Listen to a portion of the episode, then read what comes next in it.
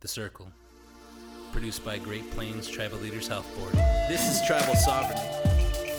It's our children's future. It's what our ancestors and our elders fought for. It's what we continue to fight for today, so that our people may live. This is The Circle brought to you by the Great Plains Tribal Leaders Health Board and the Oyate Health Center. Once again, I'm Ray Rowland, your Community Engagement Coordinator, along with our Communications Director, Brandon Ekofi. And today we got ourselves a, a special show. We have Nick Hill from the Great Plains Tribal Epidemiology Center. He's kind of giving us a COVID 19 update, uh, a greatly needed update, I think, as of right now. Brandon, uh, you want to kind of introduce Nick? Sure. Uh, I think Nick can introduce some of more of himself in a second, but we've had him on the show before. He's the lead epidemiologist here at the Great Plains Tribal Chairman's Tribal Leaders Health Board. And you know, within the Tribal Leaders Health Board, we have the Great Plains Tribal Epidemiology Center, one of 12 tribal epidemiology centers in the United States.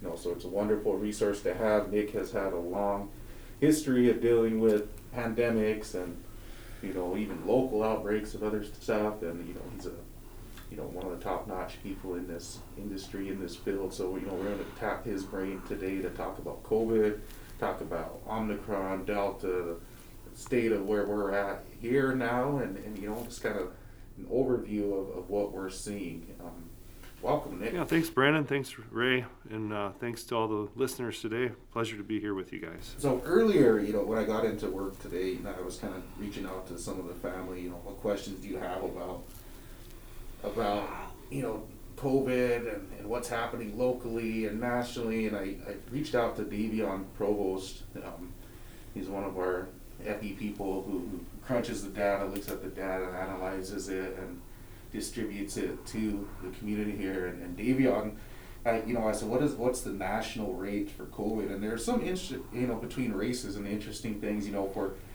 um, cases per 100,000, Alaska Indian, um, American Indian, Alaska Natives nationally, it's 142.4 per 100K. Um, for white people, 176.5 per 100,000. For Asian, 203.8 per 100,000. And for African Americans, 324.2 per 100,000. And, you know, when you look at the numbers, you're like, oh man, you know, we're doing, you know, really good. Our, our, our per 100,000 rate is, is way lower than everyone else. Obviously, it's still higher than it should be. But, you know, I, I don't know if that points to you know our rurality or of our communities, and maybe even you know the inability to get testing or the reporting process, um, or it could be you know connected to some of the proactive work that tribal governments and you know local healthcare, tribally run healthcare clinics have done to you know mitigate this. But um, Nick, um, I guess you hear those numbers um, from an epi view. You know, what do you think's going on there?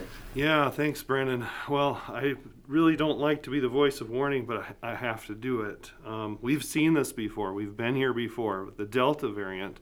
Initially, it hit the populated areas of the United States, you know, the population centers. There's lower social distance, and then it worked its way into the rural communities. And at that time, um, you know, the focus was coming off in the national picture because in the populated areas it was coming down, but it was just actually gearing up the Delta wave. This is back in, you know, October, November, and then ultimately what shook out is American Indians were higher in case rates, both in cases, hospitalizations, and deaths with that Delta wave.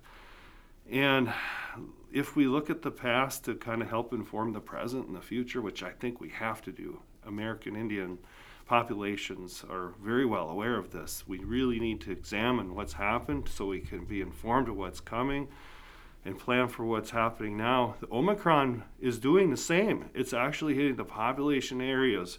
Right now in New York City, it's estimated that if, based on one expert's estimations, that possibly up to 10% of the entire population would test positive, be shedding virus right now. We don't have that kind of um, positivity, or we don't have that kind of um, you know ca- that kind of infection rate yet in the in the Great Plains area, but it's coming, and we probably will. I don't see that we won't. Looking at what happened with Delta in our American Indian populations, our tribal communities, need to take warning and take action because it, it is definitely coming and it will have a great impact, unfortunately. So, so, you know, I've heard some people say that, you know, maybe we're just now getting Delta. You know, maybe Omicron isn't here. Is there any kind of, you know, evidence out there to kind of look at which wave of, of COVID we're dealing with right now? Yeah, absolutely. That's a great question. So we are dealing with the Omicron. It's replacing Delta. We were actually coming down from Delta pretty nicely the uh, into December.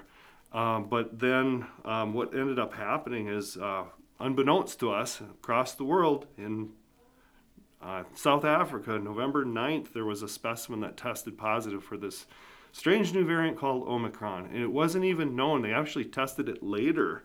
Uh, it wasn't reported until November 24th by the World Health Organization when they actually solidly knew that it existed and kind of, you know, oh, we have a warning here. And then um, just following that through in Norway, there was that Oslo holiday party where there were just a couple travelers from South Africa, and what happened was they infected the majority of everyone attending that party in a restaurant, including restaurant workers that weren't even anywhere close in proximity to those that were at that cl- closed party. Uh, so it really is showing us that Omicron is widespread. It's taken over almost everywhere in the world, with the, with the exception of a few countries. And in the United States, and particularly for more importance for us, for our purposes in our Great Plains area, based upon the isolates that are being tested, they t- take a look. What is the variant? It's Omicron. It's Omicron. It's Omicron. The majority of everything right now is Omicron. We're not seeing much of Delta anymore. But um, it's taken a little bit longer for that to happen in the rural parts of the United States, including our central part of the United States, compared to you know where Omicron first took off. You know, especially in New York City, and and then on from there. You know, we came. You know, in in the fall. You know, there's a big question of you know are we going back to in person learning, and the schools came back, and, and we have a lot of sports going. You know, is it is it possible to distinguish between you know the you know how contagious Omicron was and it was going to spread spread anyway into you know the activities that we as a society kind of took on you know is that a combination of things or you know you think the spread mm-hmm. would have taken place no matter what? Well the spread will take place no matter what. We've always tried to say what we need to do is suppress the rate of that transmission so we don't overwhelm our health care. But getting back to like sports and schools and so forth, in the news this morning, you can look and see Los Angeles has just been, you know, hit later than New York City, but they've had 65,000 students and staff sick today. Um, that was the report. Uh, we know that children transmission drives community transmission of COVID. So the rates across the you know country, but also in our local jurisdictions, local areas, are driven by that transmission that happens in children and um, then it progresses up and into the older decades of the ages amongst our you know community and tribal communities especially. So of course we know this with regard to multi-generational households um, and just the nature of lots of movement um, in between households and so forth. We know that the transmission can can happen quickly can happen very quickly. So so what are we looking at time wise you know when we look at you know usually we're a few weeks behind the East Coast, or you know, what are we looking at for maybe like a peak, and what does that that peak look like with Omicron? Right. So all I can say about this is I don't know for sure. What I can tell you is that based on when Omicron starts getting going, it's kind of there's a critical mass that needs to form first, and then boom, it spreads like wildfire in dry area land. And what happens with New York City and looking at them in particular because you know for the rest of the country is that it's taken about 30 days for them to reach what seems to be like a peak. So i would say based upon what happened with delta it could be a little bit longer. We might not be able to you know say boom 30 days is what we need to withstand and then we're going to hit our peak. Just because of the little enhanced social distancing by nature of rural communities rural areas that is um, we might be a little bit longer out there. So, you know, we since we've been going, you know, we probably will peak in January at some point, end of January or early parts of early February. But it, it's kind of hard to say, and I've said this before. once you see transmission occurring in a populated area and you're trying to figure out what's going to happen in a rural area, rural areas can take matters, you know, seriously. They can take better control efforts. Uh, but sometimes that can actually then prolong the peak. It can take longer to reach it, and it can be a little bit longer before it actually goes away entirely. So, you know, when we know that this peak is coming and we know there's going to be a rise in cases, what is the you know when we look at hospital capacity and the impact that that this new variant has on infrastructure what what it can handle is there because it's less i guess you know are you're less likely to die from it is it having a, a lower impact on hospitals? Or hospitals still kind of looking at being overwhelmed during this peak? Absolutely. Great question. It's so relevant. Uh, hospitals are getting overwhelmed right now completely and entirely. We're starting to see the larger hospital systems just not able to take any more patients. And so, um, you know, there is no transferring of patients up in many jurisdictions right now. That means it's time to be careful. Don't fall on a la- you know, don't fall when you're taking uh, lights down or doing tasks around the house from a ladder. Be, you know, don't have a heart attack. My goodness, this I've never, as an epidemiologist, gotten to the point where I've been so concerned about our critical infrastructure of caring for people, not just healthcare either, but we're seeing people, you know, are sick, they can't go to work, so things are happening with transit, with shipping, with infrastructure, and things like this. I don't think we need to go out all out in um, panic mode, but I'm very concerned. I'm very concerned. This is going to have impacts on infrastructure. We won't probably be able to get the things that we think or need that we have had in the past. I think it's uh, very important we realize that it's just going to get worse in the healthcare settings as well. We also have workforce that has left in large numbers. Um, healthcare workers are exhausted, just absolutely exhausted. And many that have been long-time career workers are leaving the field and just they are saddened, they are exhausted, they are angry in some cases. People are not getting vaccinated um, are boosted, and that's the, primarily those that they see that are in grave, grave danger and need of critical care and intensive care units, for example. So if you know someone who's a frontline healthcare worker, maybe it's time to drop them off a meal, you know, help them out a little bit, take the kids, let them have some adult time with, you know, someone special. They need some help in all areas of their life, but, you know, we need to really bolster them because if you need care right now um, and increasingly through this month and into February, it might not be possible to get it. Um, it's going to get bad. It's really going to get bad, Brandon. We need people to get vaccinated and boosted to help uh, prevent this. Yeah, it's, looking scary. You know, I have, you know, people, you know, close relatives who work in, you know, the urgent care at Oyate. You know, that's essentially, you know, without it, without having inpatient care there, you know, it's essentially like a, it become like a COVID screening type thing. You know, people with for just for the last two years, you know, everything a life or death encounter. You know, almost yeah. to the point, you know, you're, you're, thinking like police officers. You know, they always make that you know idea. You know, we pull someone over, we're always stressed. You know, whatever. But you know, you think about with healthcare workers that every single encounter you have with a patient could be life threatening and exhaustion that comes with that is you know so props to our healthcare workers at Oyate at our local IHS facilities who've been enduring this, this process this whole time. But you know, I know you're not an economist, but we think about or oh, let's let's keep it kind of more in the epi scene. What about for like PPE? So if there's gonna is there gonna be an interruption in supplies for PPE for testing? We're already looking at a national shortage in testing. Yep. What does that situation look like? Right, it's uh, critical. We're, we're critically low. Um, there were 1.4 million cases reported yesterday across the United States, according to the New York Times. This is only the tip of the iceberg because of testing shortages. We're not able to test everybody that's sick. This is such a small, uh, such an underestimation of, of the actual number of cases. Um, you know, we're at three times the level that we had last year at this time when we reached the peak number of cases. Uh, we're at 120,000 hospitalizations, active uh, hospitalizations across the United States.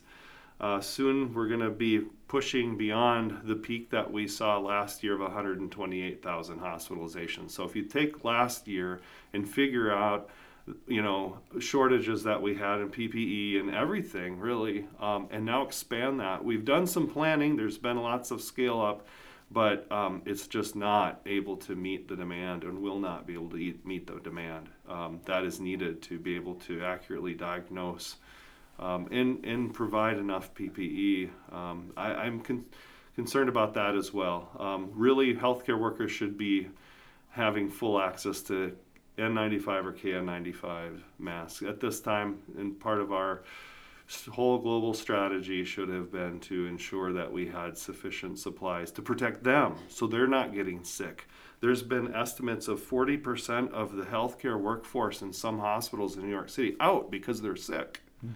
If you remove just one, that one person may have been patient, caring for up to three or four patients and you just remove one, you're reducing that capacity to care for patients. That's why I keep coming back to this issue of our healthcare system is just about ready to be um, overwhelmed to the point where I'm seriously concerned about people that need care that won't be able to get care. It will be rationed. There'll be some problems here. And it's going to be for perhaps a short period of time, over six weeks or so, perhaps, but it's going to be bad over the next four to six weeks for sure you know and you know i think about like i finally started going back into the gym and you know and feeling comfortable in there again you know like i wipe off the bar and i try to stay away from people in there but you know are we looking at a point where it's like you know maybe we should chill out for the next mm. six weeks put off that summer body and those summer prs for for a bit you know just to be patient that's not a bad idea brandon um, for the benefit of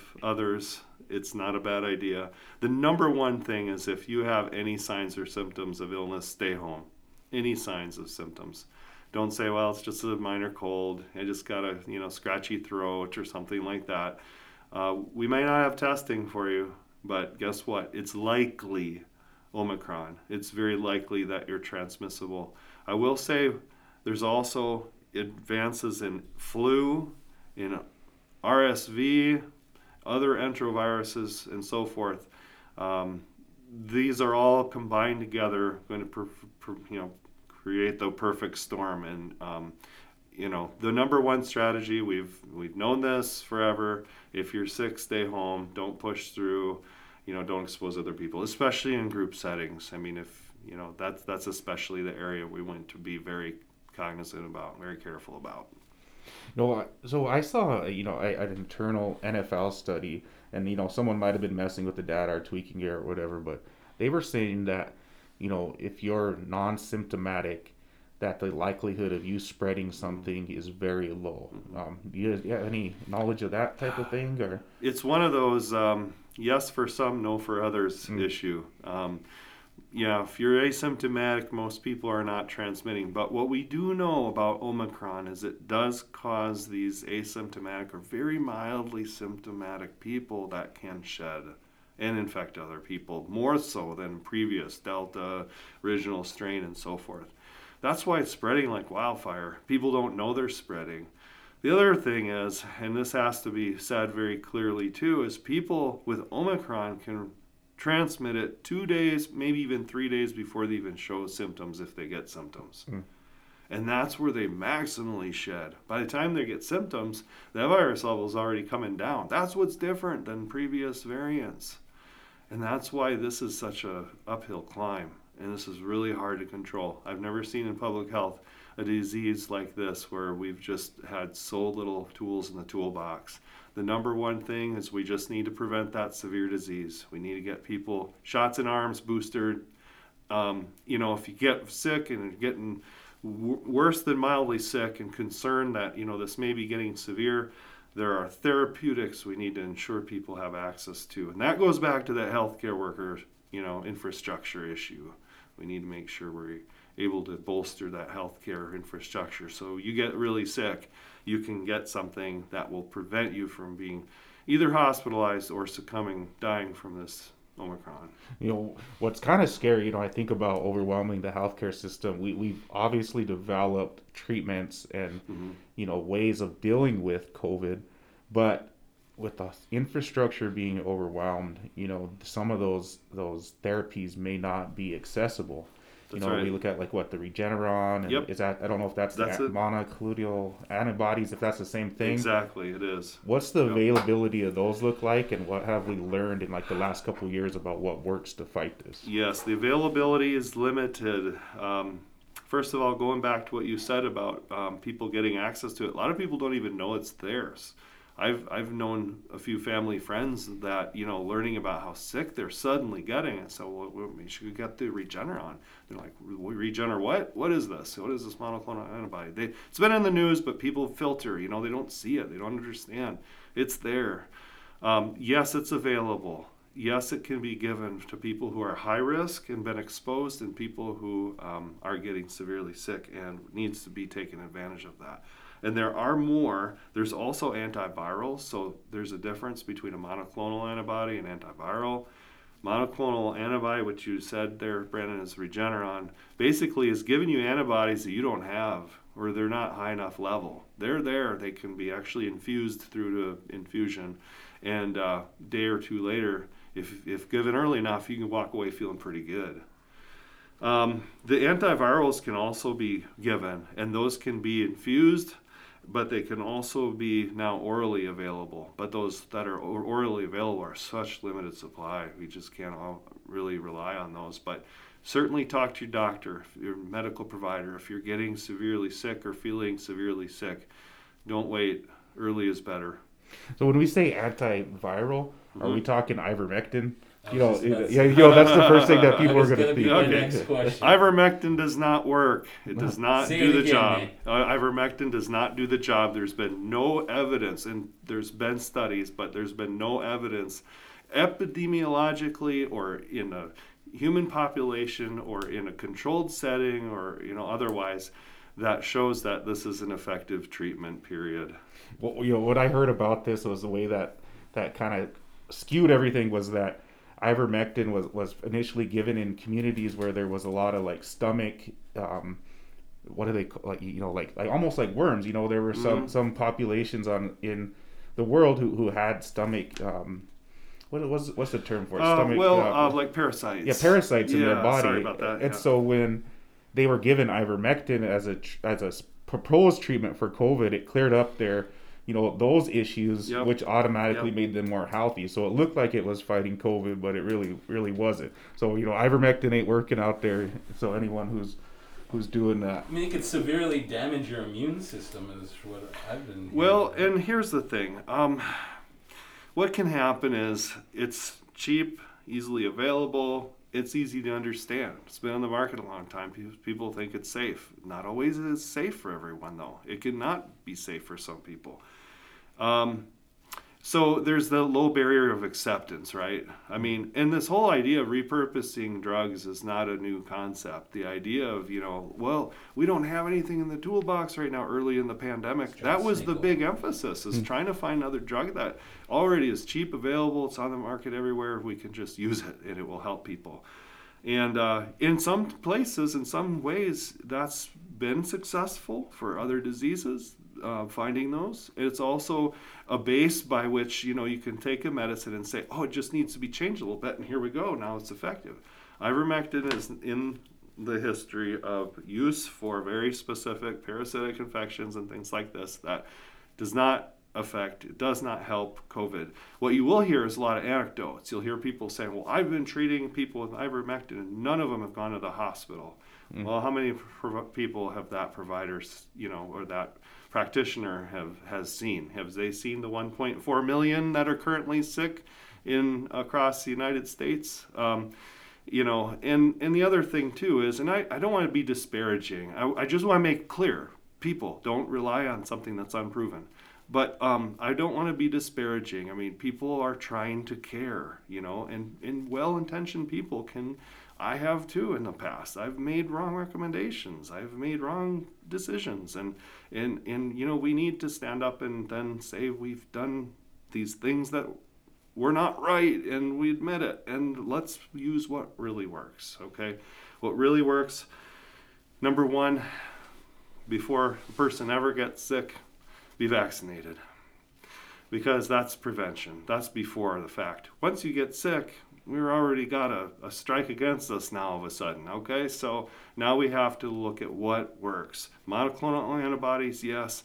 Antivirals, yes. And by the way, the antivirals are different because essentially what they'll do is disrupt the virus as it's trying to replicate in the body. That's what an antiviral does. It's different than a monoclonal antibody that, you know, gives you antibodies. You know, we all know what antibodies do to get your immune system to hyperdrive to clear the virus. So, yeah. What about for you know just kind of preparing your immune system to take it on? You know, like I take a daily. You know, I had a PA recommend that we take Cor- quercetin. I think it's called like the immuno booster. Um, you know, what about things like that? Are we? D, hmm mm-hmm, mm-hmm. What you end up finding is, um, if you take a population and you try to make them really healthy, it doesn't necessarily seem to reduce the risks of hospitalization and death. But if you measure people that who are hospitalized, that's where you'll suddenly start to see a little bit of a signal. They're low on vitamin D, they have low electrolytes, maybe potassium, things like this. So, what would I say? I would say get your electrolytes, eat properly, get good protein, you know, your you know, carbs and fats in the right amount. Uh, but electrolytes are really important. So what I'll do is I'll look for something like Pedialyte or Gatorade or you know, I even make my own. I buy this, uh, you know, this uh, less salt formulation. It has potassium chloride in it, you know, that sort of thing. And you know, you don't just douse everything, but you know, you look online and find out what's the recipe for Gatorade, and you make it. You know, it's cheap, it's available that way, in case stores or stocks aren't available, or you can't get to the store or something like that. If you get that little shaker, boy, you could make yourself thousands of Gatorade bottles you know, with uh, a low uh, um, a low uh, sugar sweetener, especially important for people with diabetes. You know, manage your diabetes well. Take care of yourself. Take care of yourself. Mental health. Make sure you're getting out for some walks when you can. Boy, this weather's been great lately. Get outside, walk a mile. Walk if you're healthy enough.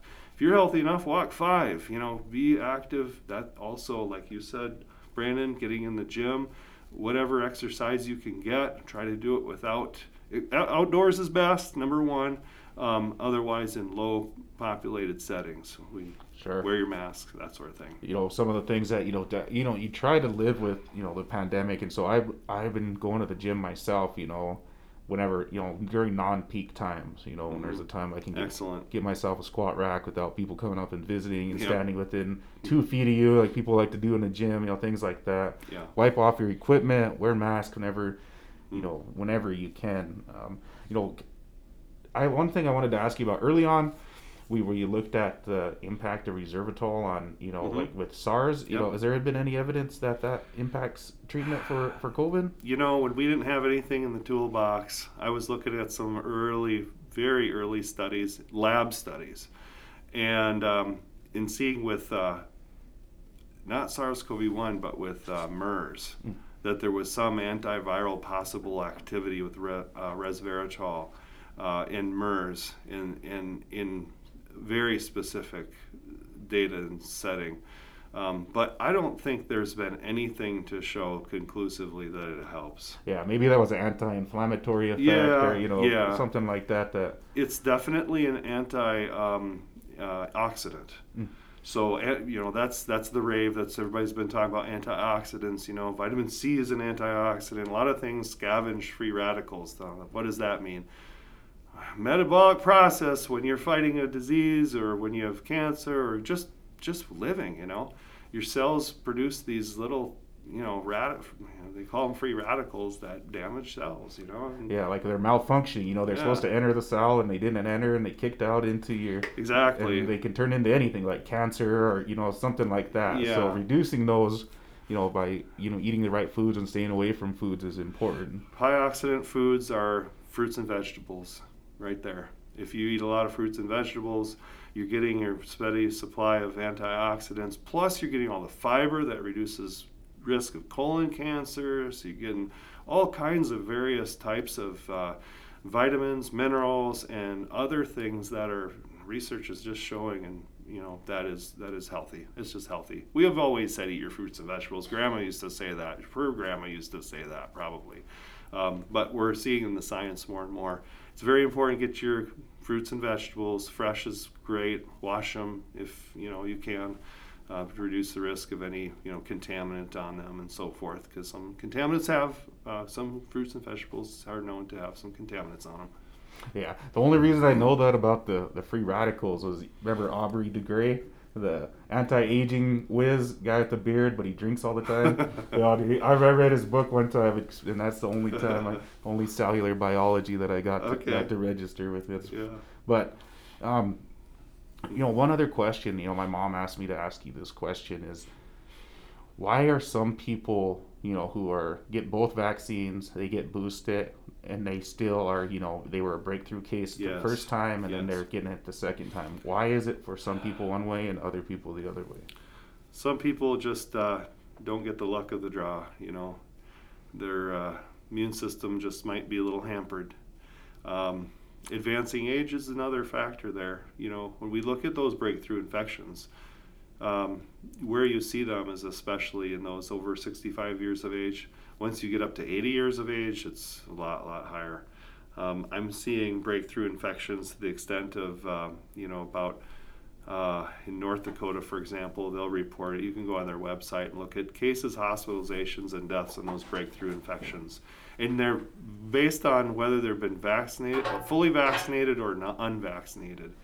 What we know is those who get vaccinated are much, much, much more likely to not succumb to this, not die, and not be hospitalized. But you do have the people, you know, it's just the, we might say the luck of the draw. We might say, you know, the moment they were conceived, their, you know, immune system as it was, you know, getting uh, established, it, it's missing a factor. It's missing something. You know what I mean? It's just some people just unfortunately have the extra burden of getting sick a lot or getting sick from this disease, maybe not even from others, but for whatever reason. And it's for that reason we need to care for people that are in our families, in our communities.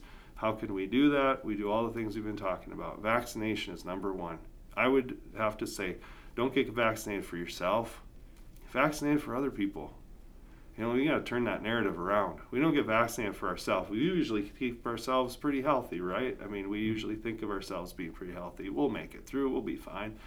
Okay, but what about when you get that real mild infection and you're visiting great grandma, you know, or a child that you've just visited with goes to visit their great grandma? You don't even see that's invisible, but you were part of that factor.